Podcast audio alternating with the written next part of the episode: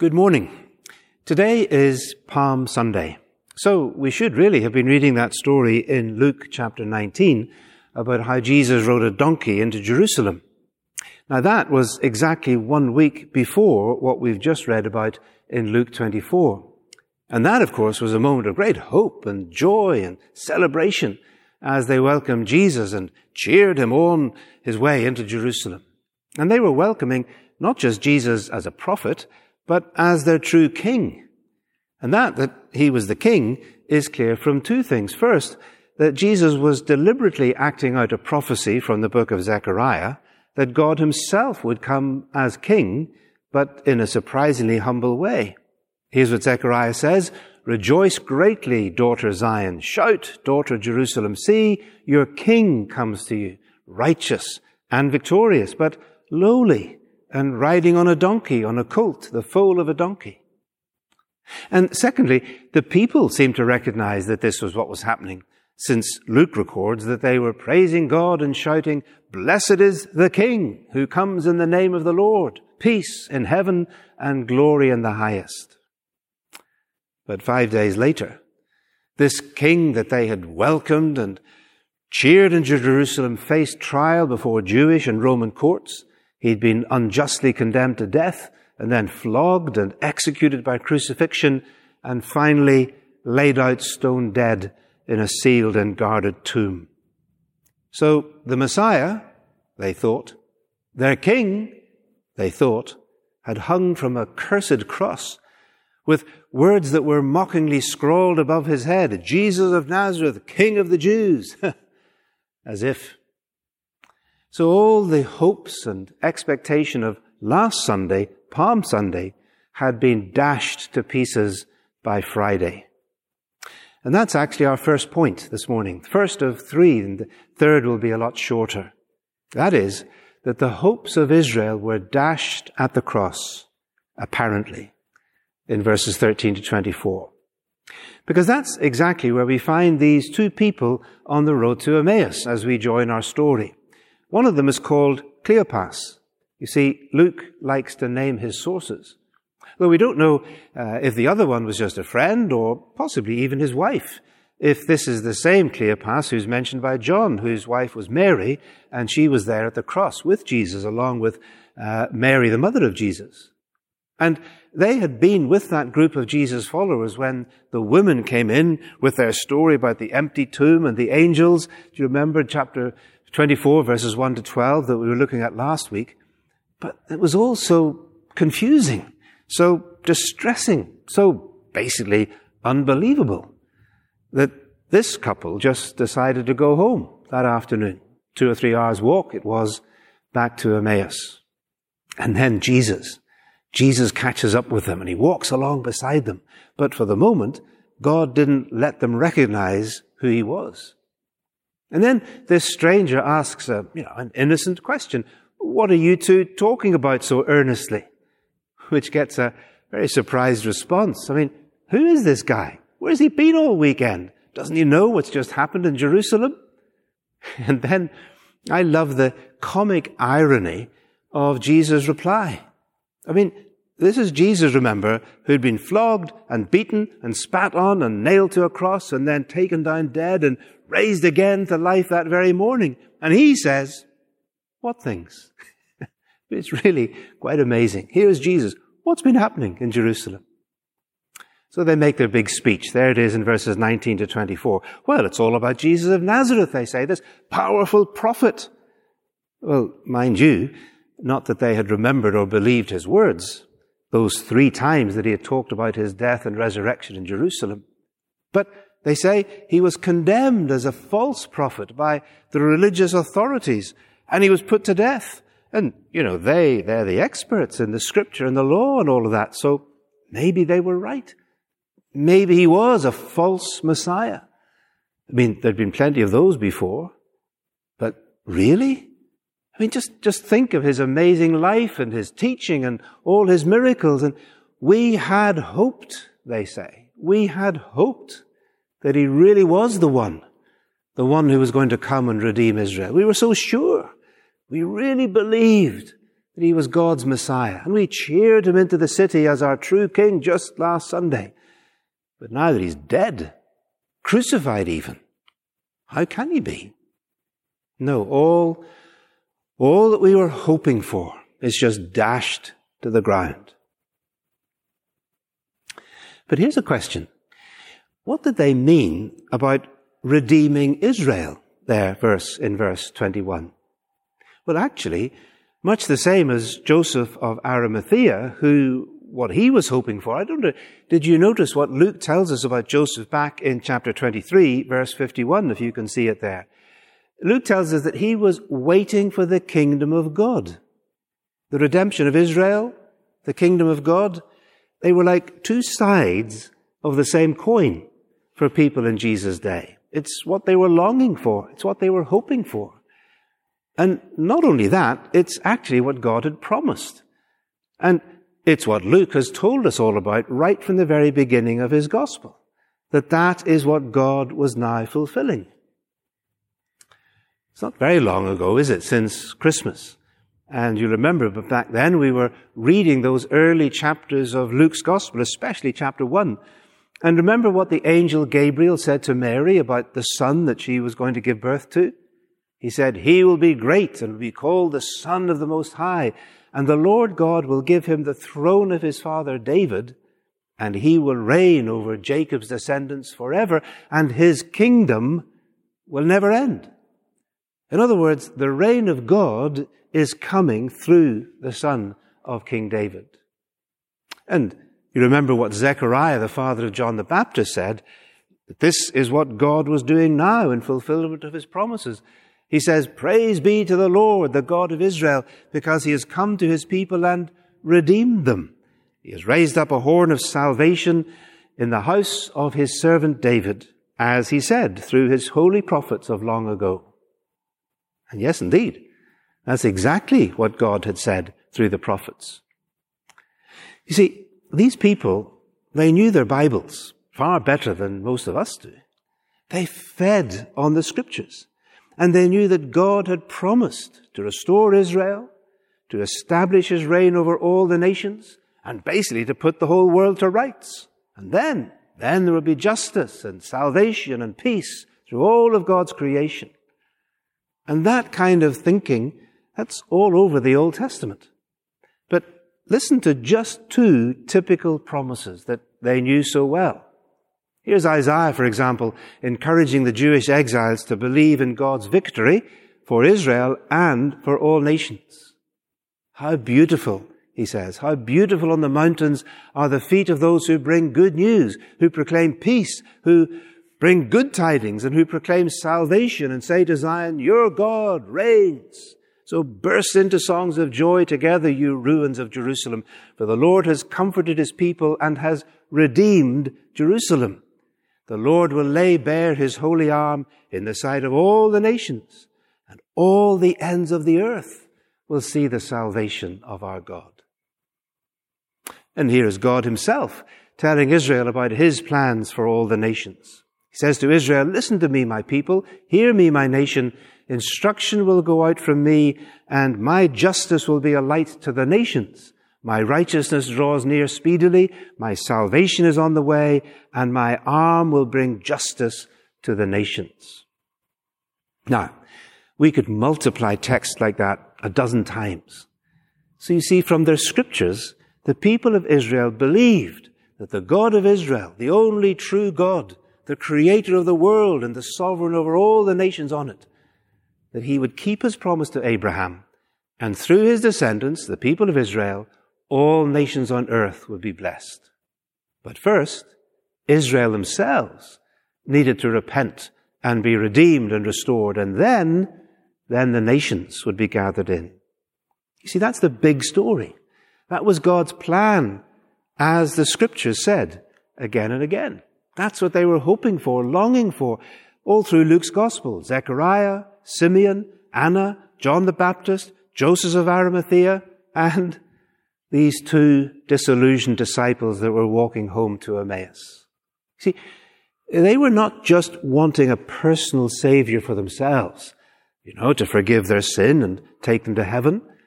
They wanted God's kingdom, God's salvation, God's justice and peace to embrace all nations on the earth. And you see, they were entirely right to long for that redemption and that kingdom of God, since that's what the Bible talks about. Now, they were mistaken in the way that they imagined it would all happen. Because probably they were expecting that their Messiah, King Jesus, would drive out the Romans and redeem Israel as a victorious military conqueror. But as Jesus said, my kingdom is not of this world, or my followers would fight. By which he didn't mean that his kingdom was just a purely spiritual matter of personal faith. Rather, what he meant was that his kingdom, the kingdom of God, would not behave like the kingdoms of this world, and especially like the Roman Empire. So that then, you see, was the hope of Israel. That was the story they were living in, the story of God, the living God, the God of Adam and Eve, and Noah, and Abraham, and Moses, and David, and the prophets, and the God of Jesus of Nazareth, who they thought, as the Messiah, was going to bring this whole story of the scriptures to its glorious climax until the day before yesterday, the day that their hopes died. At least their hopes in Jesus. We had hoped, they say, that he was the one who would redeem Israel. But no, apparently not. Last week, you may remember, in verses 1 to 12, we saw that the resurrection is nonsense unless and until you see it in the light of the whole Bible story where it makes perfect sense. And today, we see that the cross was a disaster unless and until you set it in the light of the plan of God Himself, where it takes central place. And that leads us to our next point. We've seen, first of all, that the hopes of Israel were dashed at the cross, apparently, but only apparently because, secondly, the plan of God led to the cross, inevitably. Can you see that there in verses 25 to 27? Where Jesus' answer to these two is a, a kind of a mild rebuke, isn't it? For their partial reading of the scripture. See, because it wasn't that they didn't believe the prophets. Of course they did. Absolutely they did. That's why they were so disappointed. But they hadn't taken in, says Jesus, all that the prophets have spoken. That word all there in verse 25 is emphatic. And so Jesus embarks then on basically an Old Testament lecture. Maybe I can make a small personal note at this point because I've been an Old Testament teacher most of my professional life. And it's a great encouragement to me that Jesus spent so much of that first day of his risen life explaining the Old Testament twice, all afternoon on the way to Emmaus, and then all evening back with the other disciples. So, beginning with Moses and all the prophets, we read in verse 27. Now, those were the first two sections of the Hebrew scriptures, as we call the Old Testament. The law, or the Torah, Moses, which means Genesis to Deuteronomy, and then the prophets, which in the Hebrew scriptures includes Joshua to Kings, the history books, and then also Isaiah, Jeremiah, Ezekiel, and the book of the 12 minor prophets from Hosea to Malachi. And then the third section was called the writings, especially the Psalms, which Luke refers to in verse 44. And Jesus explains, you see, how every section of the canon of the Old Testament scripture not only points to himself, but does so in a way that shows what verse 26 says that the Messiah had to suffer first and then enter his glory. These disciples, what they had not taken on board all that the prophets had spoken. They'd got the bit about God redeeming his people, but not what that would cost, what it would cost God himself to do so. For you see, the very word redeem and redemption imply a cost, don't they?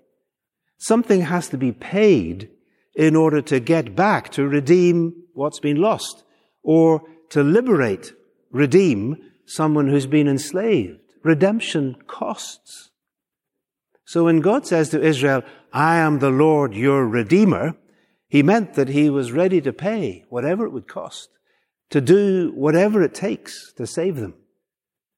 And when you extend that from not just Israel, but to all humanity, then the cost of our redemption becomes infinite. You see, the Old Testament shows how the sin and rebellion of the human race are just so enormous, so deep and ingrained, so poisoning of every aspect of life, and so destructive of ourselves and of the earth itself, so, so utterly insoluble by any human ingenuity or ability. We can't do anything about our sin. And so our sin cannot be remedied except by God Himself. So if the world is to be put to rights, then God must deal with that sin and rebellion and evil and deal with it in perfect justice and judgment and destroy and eliminate it from His universe altogether. And you see, that meant one of two things.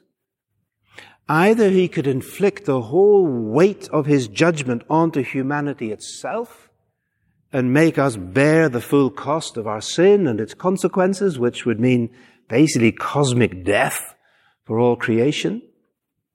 Or God could bear all the weight of sin in God's own self, carry the load, pay the cost, suffer the judgment, and absorb the consequences in himself.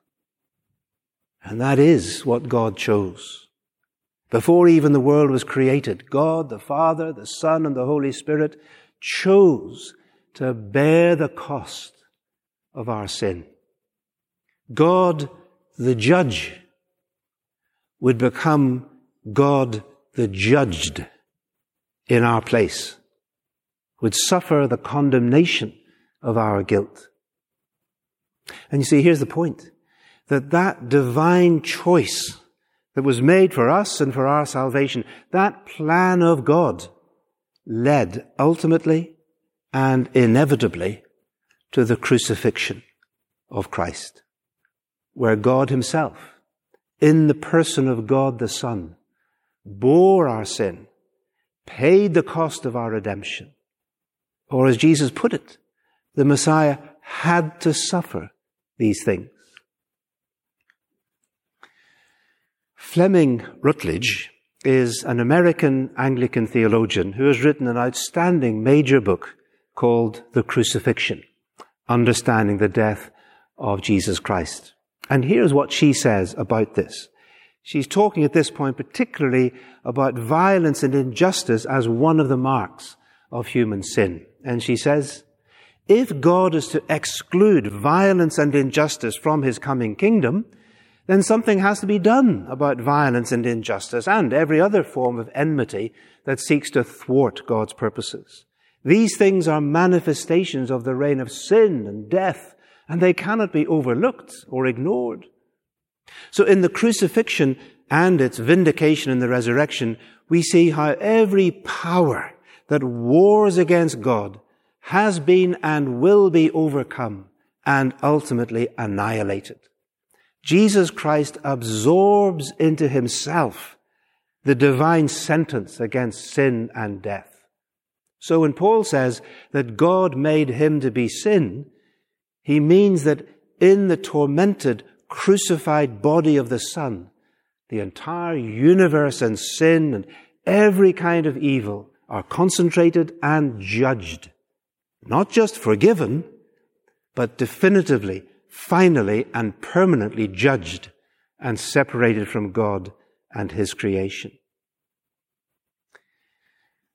And you see, as Jesus explained to that couple on the road to Emmaus, the scriptures of the Old Testament point towards this in a number of ways.